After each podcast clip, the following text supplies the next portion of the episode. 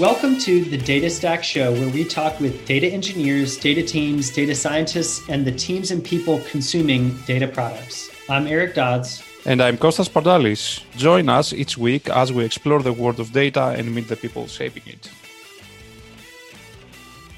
Welcome to the Data Stack Show. Today we are going to talk all about AI. We have a very accomplished AI practitioner, Duc Haba.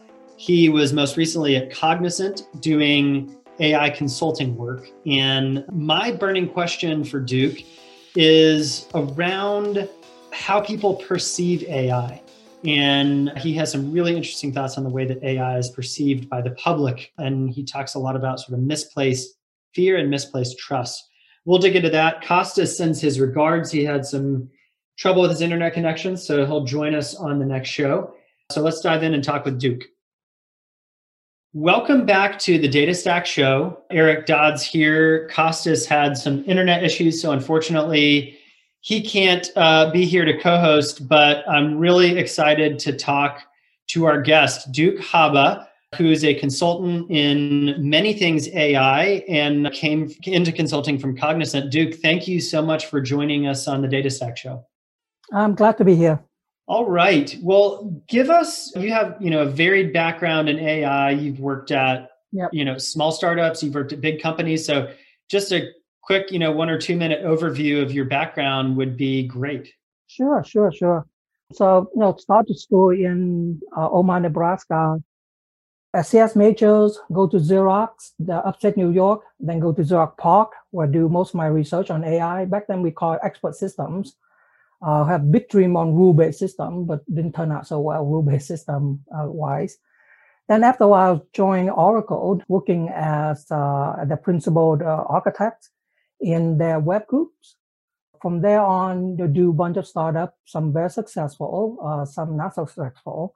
Oh, I forgot to mention one one of the one who is somewhat successful is like a chance work with with LeVar Burton, which as you Trekkie friend know, that would be Geordi from Star Trek called Reading Rainbow app. So, reading Rain, Reading Rainbow. I was going to say yeah. LeVar Burton. He's a, yeah, yeah, a part of my childhood. Same here, Lucy. I'm Star starstruck when I work with them on on that project. I'm like, oh my god, this LeVar Burton. And the crazy thing is, you know, every time we go, we're in San Francisco, every time we go to lunch, is that I can take him to the place I go ten times before. No one ever know who I am. He come in and just everybody stop every just line up talk to him. I like, dude, he's like, you know, doesn't have time. No one know who I am. but it's just amazing. The guy's super nice. The guy just super, super nice. LeVar, yeah. Very so anyway, cool.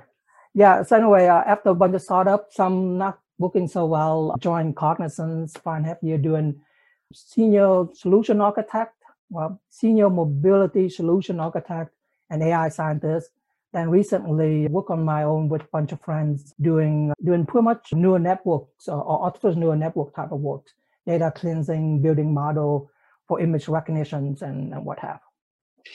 Well, Duc, I so let's when you and I connected before the show, you brought up the phrase demystifying AI, and I yes. couldn't be more excited to do an episode on this because you know I'm I'm far, far less technical, and I think I fall into a group of people for whom you know you sort of know a little bit of what's going on under the hood with AI, and then you see all of the publicity around AI, and those two things don't line up a lot, mm. and somehow AI has developed a little bit of a shroud of mystery. And one of our previous guests who does some AI stuff, we t- we talked about AI briefly on the episode, but he said AI is kind of developing a bad brand because you know people don't necessarily understand it. So, first question, what is AI? Give us the non-mysterious definition that, you know, both technical yes. and non-technical people can understand. Yep. The sim I've been working in expert system in AI for years and years now, since college onward, is that there's no clear definition of AI. That means no one agree on what AI is. So the short answer is anything is AI, uh, from chess program to, you know, from Facebook to Alexa to Siri to self-driving cars, because we have no clear or conclusive definition of what AI is. So anything is AI. In in college and universities, a lot of professors and a lot of those who write white papers will, will use the term AI also very broadly. And the thing to AI is really broad as a field. I'm not expert in AI. I'm expert in artificial neural network, which is a sub branch of that whole big field. And so the clear definition is that if you have something as a baseline, and if, if this machine can do better than your baseline, therefore it's an AI. Uh, let me give you an example, clear example. Let's say you and I play flipping coin, right? The baseline is that there are 50-50 chance we can call head or tail. If I build a program or a, a neural network or just computing algorithm programs that can predict 75% correctly, that's pretty good because that's better than what we human perceive as intelligence, hmm. right? And then using the same example, if I actually can do that, I can take the same same idea, go to Las Vegas and play roulette. I can put in black and white. Well, it's not exactly 50-50. The house has slight percentage over it. But I still, if I got 75% correct predicting red or black, dude, I can make a lot of money. Yeah, that's the type of AI that everyone wants. exactly, exactly. And people are like, why can you do that? Well, in my field, I need a lot of what I call first, I need a baseline. See what the baseline is. The second big thing I need is called label data. I need a bunch of label data if I can train on that field. So, I mean, the, the thing that makes so confusing is not only Hollywood make it like Terminator 3, AI kill everybody, to to business who claim right now everybody claim to have AI, and nobody right. can tell them they're lying because there's no clear definition. You know, it's it's not sure. like not like apple pie. I have apple pie. Well, it can prove it what the apple pie is. And the thing that make consulting like myself or a lot of people who work in business when we do build AI for older people become a big problem because you cannot tell me, hey, Duc, go build me an AI portal site on AI curated uh, podcast. Well, what exactly is the baseline? You know, mm. uh, what, what I'm trying to do. So a lot of business, uh, when I do consulting work, I always have problem with, with I have to tell the client, well, first let's start with what the baseline is, what the base model can do, and is there data for me to do better than the baseline? Yeah, so I know it's a is is a few got bad rap because there's so much thing sort of mistrust and mm. misplaced fear put into AI. Just like last November, I uh, on TED Talk, a really knowledgeable person come up and talk about. His topic is intimate danger of AI, and I listened to the whole thing. I like he right in so many ways, but he misplaced all the fears. Hmm. So his his whole thing, for example, is in with with Facebook newsfeed, right? It's yes, there's an AI by the scene who recommend, hey, Duc, you should watch more of this video. Hey, Duc, you should watch more of this, more sports, or more do-yourself videos, DIY. So it is an AI, and he said that actually changed people behavior, and it changed how people people learn about new things as well as mm. how people behave in society. And he is right. But his conclusion, uh, there, there you go. See, that's why we're so afraid of AI. Sure. I'm like, no, I don't think that uh, that's totally misplaced, right? Because that model of AI, know, the newsfeed, the decision to make make sure people spend more time on on YouTube and make sure people click through more of, of the related products next to it. So that was the thing that the AI trained to do on on on YouTube. But that is a human decision. That's some VP who make that decision. It's not the AI who make decisions, right? Mm. Exact same setup, the same model. If I put into different data and I label them differently, let's say my goal is for Duc to explore new educational stuff on YouTube. If that's my goal, I can use the exact same model to train it. And the mm. result will be totally different, right? So the fear is misplaced. It's not the AI fault, it's the VP fault who make that is their goal. That yeah. makes sense at all? R- really interesting perspective. Right. It's it's the intention behind the technology, but people sort of place the they, they ask the they ask the technology to bear the responsibility for what happens. Okay, that so misplaced fear and then you mentioned misplaced trust. So that was a really great example of misplaced misplaced fear. Give mm-hmm. us an example of misplaced trust in AI. What does it look like on the other side of the coin? Yes. Um, so the other thing too, because of Hollywood, we keep thinking of AI, artificial intelligence, is super intelligent. Like you know, it's big giant brain somewhere in in in Google. So people always expect the highest behaviors, right? So there are AI systems that able to look at skin uh, lesion and tell you whether it's cancer or not, and it's better than human. And uh, Google Translation, also done by neural network, is on par with expert humans, right? So the so the mistrust is when AI stumble, make a mistake, like self-driving car, right? the thing is that we should not have that high expectation for for what I call digital intelligence, right? I I play chess, for example. Yes, I can write a program that beat me in chess, and uh, I'm nowhere close to master level. I mean, I, I like the junior league level, but I am intelligent, so machine can beat me. Therefore, it's also intelligence.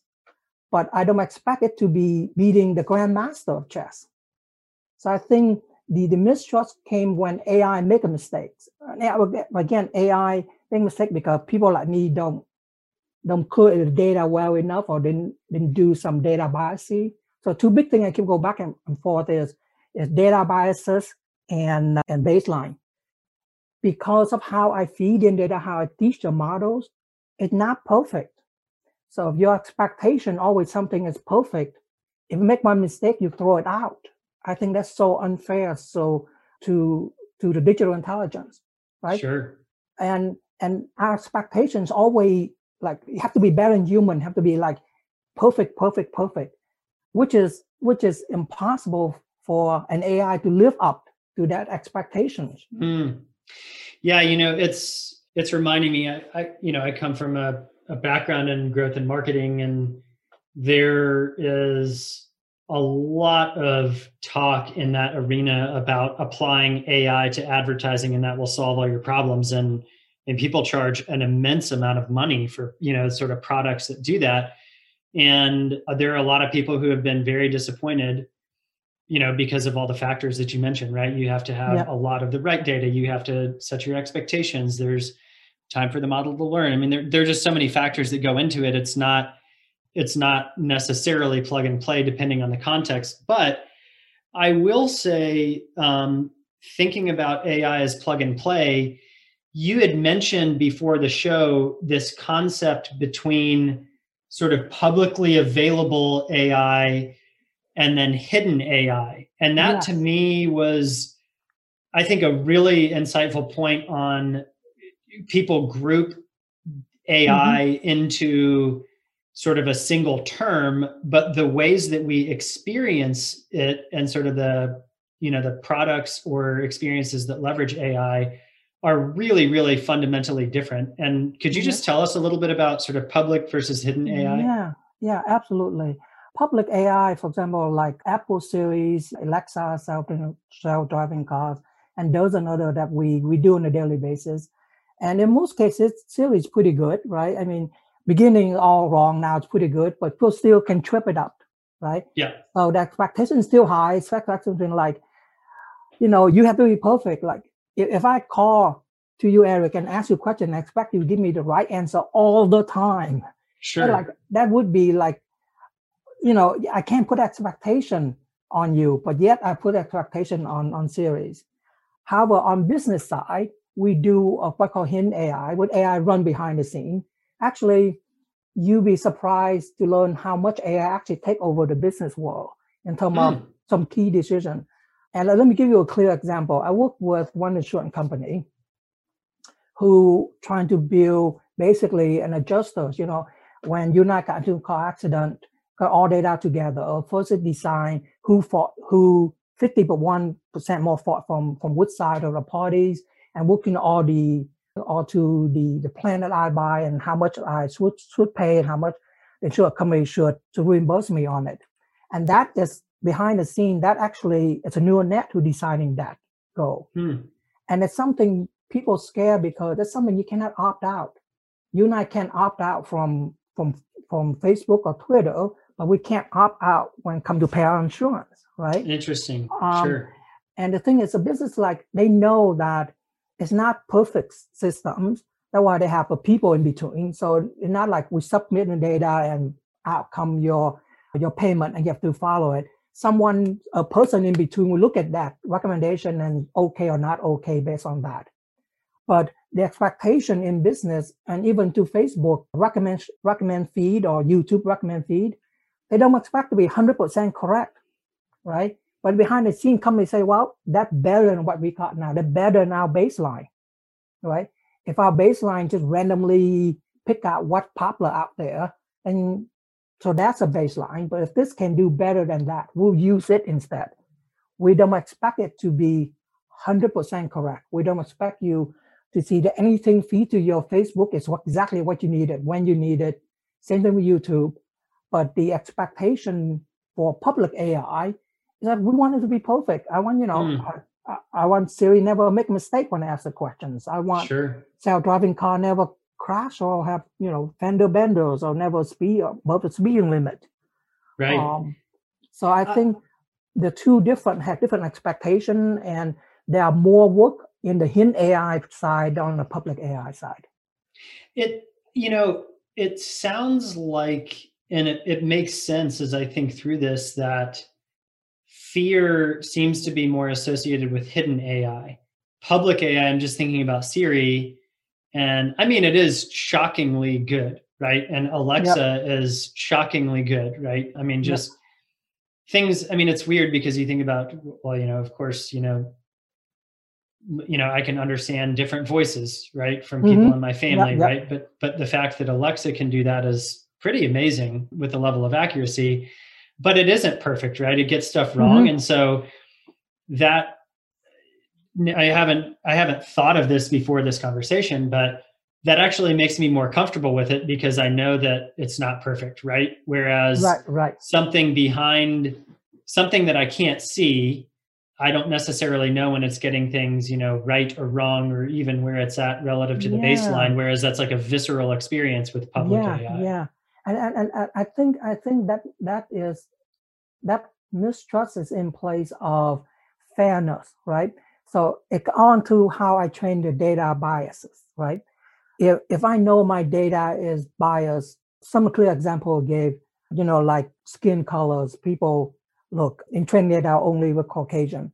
But actually the the more uh, more realistic example is that right now there are people training AI to do triage, right? So when you first come in, you would say either for COVID-19 or just regular triage or in war, let's figure, okay, can this be saved? Can this, you know, pain, enough pain or so, Eric, more pain, get them in first.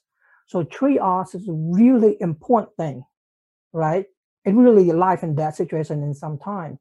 Can we trust a neural network to do that, right? So my point is that if you set up a baseline, how well can the nurse or the doctor do that in the hospital? Let's say, I don't know percentage, I just make one up. Let's say the 80% are correct. If an AI network can build up to 90, 93%, I think we should use it because it's better than workout expert and it, it doesn't bog down with you know the day-to-day problem that might affect a person. But they say, what if the data trained not trained correctly? Let's say I never trained the data with old people. I mean, that obvious uh, bias. Let's say I never trained them with old people. So when old people coming in, and they always diagnose it wrong, right? So I think the mistrust is not of the AI. They should mistrust on how well the data represent when you mm. train that model. Does that sure. make sense? Sure. Yeah, you know, it's interesting. The and I want to move on to a couple of a couple of real world mm-hmm. examples mm-hmm. just from different contexts. But I will say, just thinking about sort of mistrust, trust, public, hidden AI, it is really interesting. AI seems to sort of press on moral or ethical questions way more than lots of other technologies. And I, you know, it seems I'm not an expert on this and I haven't spent a ton of time thinking about it, but when we we generally experience technology as something that we have full control over or at least sort of have the ability to configure at a very detailed level. But when technology begins to make decisions, it really pushes on sort of this these moral and ethical questions that we have, right? Because it's yeah. it's it is making decisions, right? And even the way that I talk about it, right? I'm personifying code, right? Like yep. it's just, which is crazy. Yeah, and, and I think the thing is that's why I want to demystify AI. Why people know like you know we the AI scientists uh, world we're same as everyone else make the same mistakes people do. We demystify so that way you can say, hey, wait a minute, this system is biased, biased against me, you know, for any number of reasons you think. And you can write them and say, I think your data is biased. Did have you train your data with my profile with people like me? If, if something dealing with, you know, uh, personal matter like medical or something like that. So the more people understand about how AI build, then the less fear you have about it, right? And sure, say, oh, yeah, yeah, I, I could see why. I could see why people mistrust AI. For me, is that you know the the casing point on on YouTube is that it is it's a senior VP who make that decision. You know, it's not it's not AI magically, and sure. and AI doesn't have consciousness, by the way. So sure, yeah. Eh, well, you know, before we jump into the examples, I actually think it's worth digging into the technical side a little bit because mm-hmm. one thing that I think, and I mean, we have our audience is full of really smart developers, many of whom are immersed in the world of AI and AI practitioners, right. but we also have people who are more on the data engineering side, right? Or maybe less exposed to the specifics of AI. Mm-hmm. But one thing when you talk about training a model is that there's a threshold for an amount of data that's needed in order to produce sort of what you right. like the desired results on the other end, right? And so right.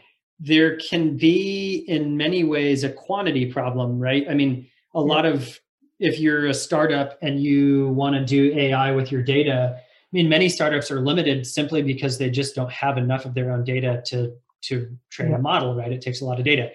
You do this type of work every day. So help us understand what is the what is the economy of scale that you need in terms of data, right? And we mm. can even use specific examples. So let's say, you know, if you want to build a triage system or mm-hmm. insurance mm-hmm. claim adjuster, how many data points are we talking?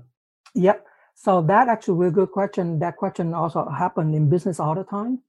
And the real answer is I don't know. We don't know until we build your system. Then we're oh, not enough data, I didn't converge. Uh, but the good news, uh, the, the, good news is that we have something called transfer learnings. For example, let's take a real example of something really easy, like whether the mole on your skin, you know, are this cancer or not, or recognize faces in your family, make sure all these people are from your family. In those cases, surprisingly, you don't need a lot of data at all because we use transfer learning, meaning we use like a ResNet 34, ResNet 50, ResNet 101. Those models been trained over millions and millions of images already. So it already know a whole lot of things about color, edges, it just know a lot. So enable for me to train, I take that as a model. By the way, a if a simplistic term, a model is like a big function.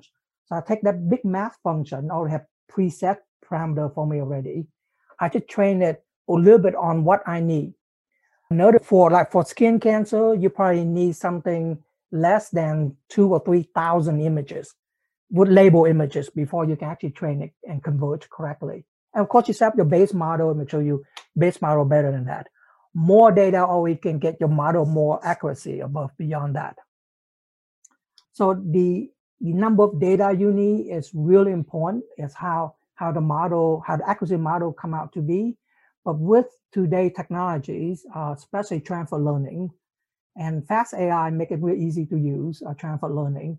Hmm. You can surprisingly deal a lot of fun things. For example, I, for fun with my niece and nephew, we want to build something recognize farm animal. So you can walk around with a phone, take up a picture and say, this is a cow, a goat, or a duck, and what have you. Oh, fun. Yeah. So I did that. And I got all the niece and nephew run around with their camera, take pictures. And they can do, you know, some searching on, on Google and, and Bing search. That's some but mostly from their own picture set. And all we need, I think altogether, we have a little bit over 8,000 images and we can tell different between nine, uh, between nine different animal farm animals, and it converts to 98% accuracy. Oh wow! So um, to let people know is that the easiest way for business to get started out with AI is just try it. Yes, data is important, but you don't know how much data you need until you try to train it. And your model will quickly can tell you, oh, it will not converge. It need more data than that. Or or you find out the data you have wasn't labeled correctly, or it does have too many biases, right? So the whole point, if I take only pictures, for my example of the farm animal, if I only take only picture from Google or Bing, they're all perfect photograph picture of chickens and ducks. But that's how kids take pictures, right? Kid picture mm. never perfect. It's never lighting put anything. Sure. So if I train only on those model, it may converge while giving high high accuracy, but in the real world test, it's just not well. I mean, they sure. are too biased for professional pictures. Yeah, that makes sense. Yeah, it makes perfect sense. And you know, it's I I am actually eh, just during this conversation just becoming more aware of my own sort of biases when it comes to how I view AI, right? Because yeah. like many things, and you didn't exactly say it this way, so I'll extrapolate a little bit.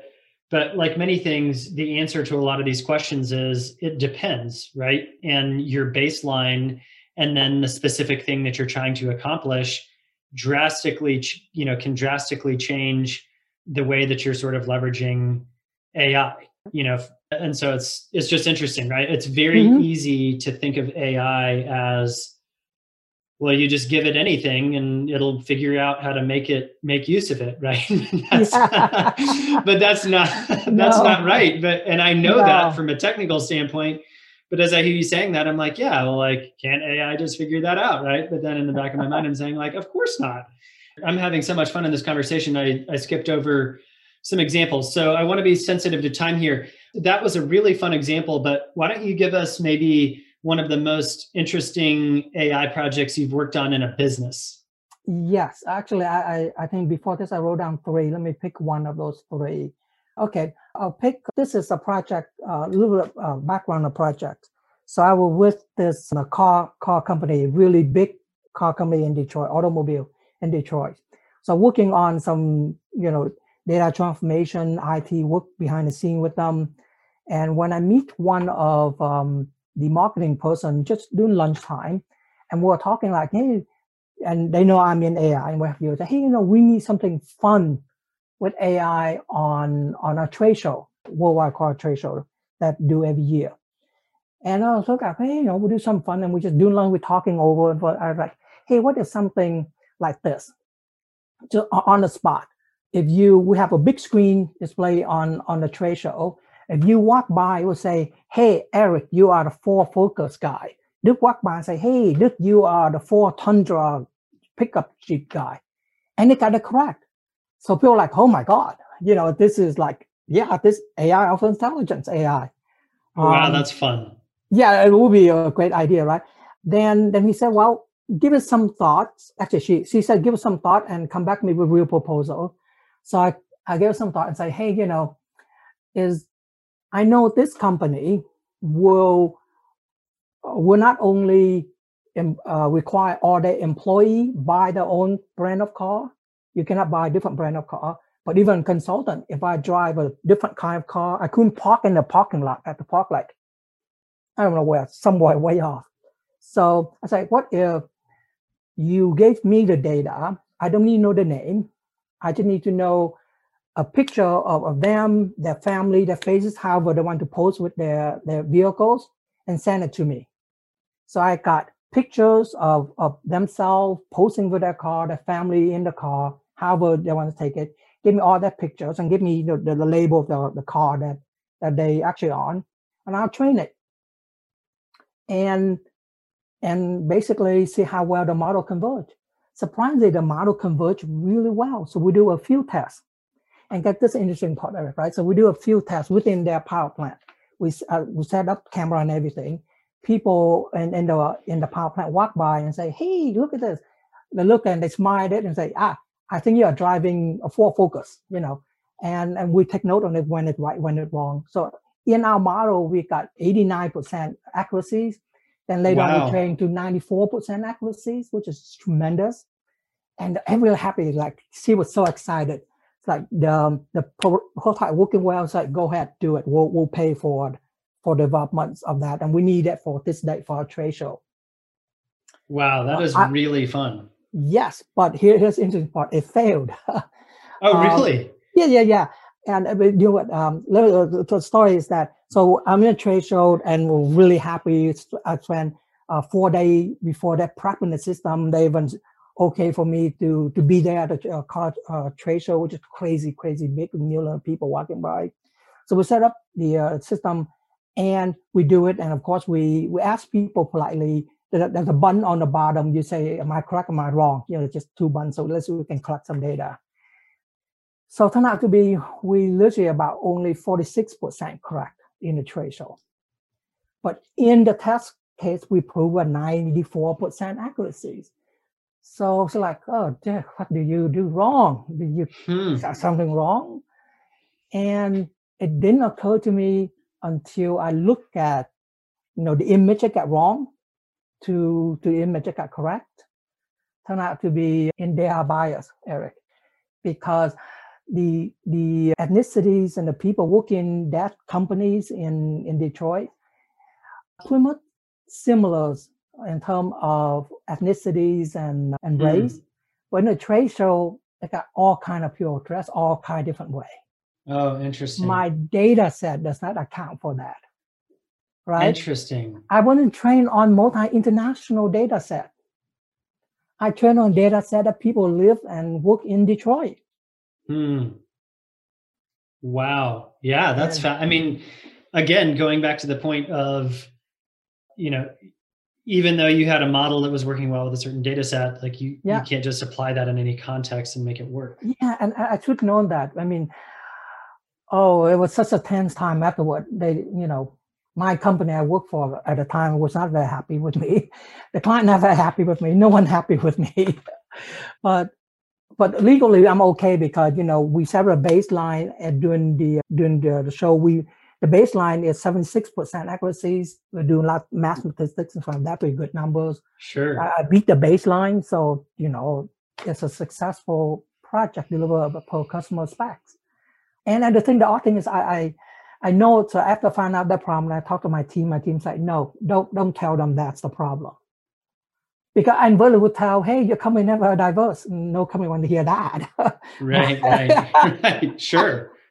Sure. Oh, so I, you know, I, I give them some general excuses on the model wasn't trained long enough and I need more extensive data, blah, blah, blah, blah, blah, blah. Um, but it's always stayed with me as it's one of the real project working on that I thought is real successful. I, I, I dream of it at the beginning. I follow through, I code it, I work with some friends who deploying it and uh, in general have all a lot of fun throughout the whole process, right? Uh, because it's a fun thing. It's not like life and death thing that I worry about. Sure. Right. But, but I thought for sure success. Then like, oh, and, and that leads to the mistrust of AI again, right? Oh, AI sucks. So like, oh, sure, no, sure. AI didn't suck. Duc sucks. He didn't think about international data he looking at in real world. Sure.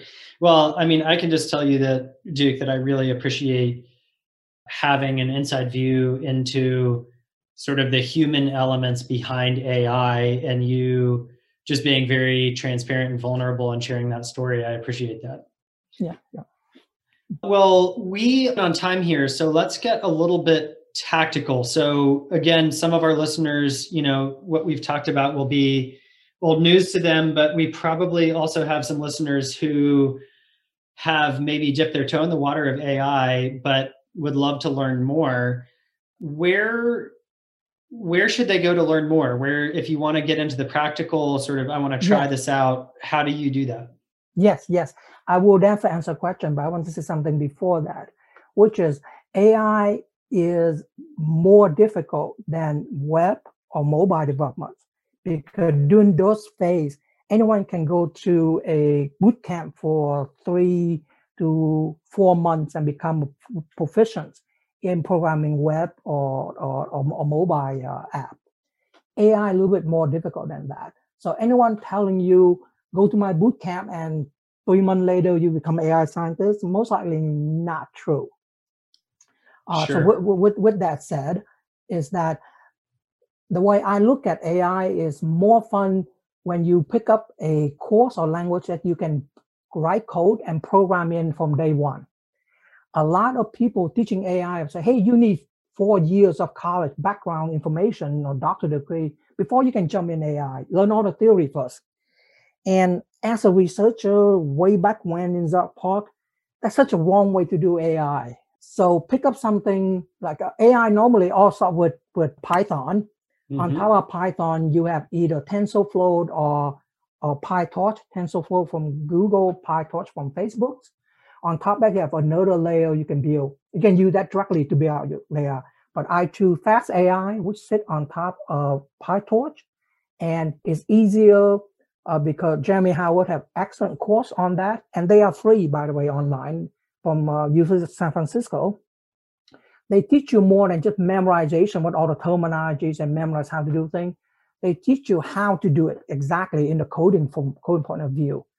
So the way I'm keep explaining this to my colleague is that I say, this is not learning chess by memorizing all the move. This by learning chess by learning how each the pieces are moving you know, the pawn go up to, the rook go horizontal, vertically, the bishop go diagonally. So these fast.ai or PyTorch will teach you how the act, thing actually move. Then, then, then you can learn, you know, oh, so this is a chess, you know, Romanian defense. Um, oh, now I can run that. makes sense. You can learn, oh, so this why different from linear algebra doing the, the forest assessments. So I think the best way to learn them is get to a good course and make sure that course is have more hand-on practice than theories. Because theories do go outdated very quickly. Give you an example, in the real technical example. In uh, neural network, the fit rate is something super important. If you got wrong, your mind never got using. Three or four years ago, all, all AI scientists, we just like educated guess on that. And it's just really bad, like some success, some not bad. But now with fast.ai using uh, known, known method how to derive at the fit rates and it's always converge. So something like you learned three years ago is outdated or subsequently updated before you can use it again with more success. So for anyone out there who want to learn AI, which like everyone should learn AI because it's it's a lot of fun to work with, but the field is so new that nothing you can do is wrong. I mean, you can do whatever you want to do. You can invent new things. You can apply to different field. Once you learn that, you can apply to your own professional field, from music to, you know, to environment conservation. You apply to all those fields. Once you learn, you know, the basic how to build an AI model. Sure. Well, that is uh, that's really helpful. It makes me interested in doing it. If I had gobs of extra time, I might. Oh, that uh, is true too. I might look into it. Two two more questions for you. So one is something that we talked about a little bit before the show, but some advice on hiring a data scientist or an AI scientist. Uh, oh, uh, you've yeah. just seen so much of it is one and then oh. after that the the last question i want to ask is about the future of ai but we'll save that so yeah help us understand, especially for companies, and, and I'm kind of thinking about maybe some of our listeners who are leading tech companies or who are in tech companies and yes. they know that data science, having a data science practice in their organization could really help them accomplish yep. some things but they they don't have a data science practice inside the organization yet so yep. what are your top pieces of advice for a company that's just starting on that journey yes before I actually answer a question, I also like to say that if you're a company you should start working on AI product now. And don't think of that product as something that revolutionize your business. Think of AI as something that can help you do better what you already done. You know, even with your internal IT. So don't wait for AI to be omnipotent and all super smart and Terminator type. Start AI now. Try to apply AI in your companies. Back to answer your questions. I've on so many interview, Eric, that so many people ask what I call the unicorn candidate. They need to know, I need to know everything about AI. And I keep telling them I'm only expert in artificial neural network, a subset of it. So I, I and they keep throwing term out to me. So a lot of time I just on doing the interview on my laptop, my other laptop, typing on Wikipedia. So I can, oh, I remember that term now. I give them the answers. But that's no way to interview AI scientists. Look at their history, how much they've been worked on, what they've been published, what they've been write on about, you know, their project that they put on GitHub. They give you a sense idea, but more importantly, looking for someone who, who you can communicate with. Because the first thing someone should say, should, should ask you when you say, I want to do AI in my company is that, what's your baseline? You know, what is the thing you're trying to do? Do you have a baseline? Like flipping coin, you have 50% your baseline, that 75% your baseline. You know, so what is your baseline? What you trying to do better than that? And AI science can help you come up with that baseline first. Then you think about, okay, how you're going to build on top of it. Hire people in diverse team is always better than than every from academics or every from from consultant field, for example. Have diverse team of, of people. You do need a few who, who are hands-on coding, right? Lab AI, we talk about like data, for example. Anyone can talk about data and figure what data biases is that. Our data set have these biases. And all data have uh, biases. So never try and get the data without biases. But all people will, will have input in what the data is. So you should hire someone who yet who have technical programming experience, but also all kind of people who have expert in their field to apply to AI. Because once you come up with a valid baseline, the perceived success of your AI when you launch to public, it really is a perceived success. It's not my model, you know, have been validated for 94% accuracy or 95% accuracy. It's how people perceiving that. So having a diverse team in, in your group is really, really important when you put together a team for, for AI. That mm. makes sense? Very helpful. Very helpful. Yeah. And I mean, that just sort of builds on your previous point around, or your example from the uh, trade show at the automobile, right? Yeah. the, di- the diverse perspectives are really gonna really gonna help you. Oh yeah. Produce I nearly lost my job on that one. I mean, that is an incredible story. I was, oh. you know, I was waiting for this, you know, grand conclusion, but you know, I, I always say that failure is a much better oh, teacher, yeah. and the lessons last way longer than, than success. From now on, I never do a project without thinking, like, oh, what's my data bias? How this one right. using the real world, right? The sure. first pop in my head is that. Sure. Well, we're about at time, but I think we can we can squeeze one more question in here. AI is, as you said, a fairly new field. What is it going to look like in 10 years, 20 years? And I know that technology is going to advance, but you know, we have really emphasized sort of the human components of AI and the people mm-hmm. behind it. So I'd love your perspective on as a consumer, how am I going to experience AI? You know, what right. what's going to be revolutionary for me in my day-to-day life yeah. as a result of AI in 10 or 20 years? Yeah. I think in for me personally, I would love to have more AI enabled system or or robots who help me to do my work, not, you know, for example, to do the work I don't like to do, right? You know, like cleaning the backyard, you know, those those sort of things. But at the same time, I want to have input into the the future development AI, so everybody have their input, so won't be blindsided on just data bias on one group or one ethnicity so bad that by the time it launches, unfixable. So I think it should be AI would build by really by communities, right? So I would post my thing, I put it up there for like, hey, I tried this, it looked good, Dirk, but guess what? You completely forgot about this part, or it didn't build for this. I like, I will tell them, no, it wasn't built for that. It built for this. So I think the future AI definitely are here, and I it will be it will force upon us behind the scenes. A lot of hint AI gonna happen because I like it or not. The business need to be more efficient, so they mm. will hmm. use AI for that.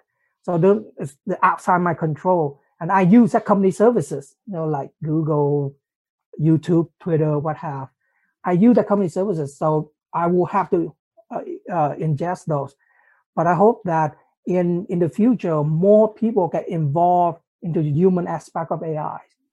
So it's not built by you know by by a giant group somewhere who build Terminator and boom, they take over the world the next day.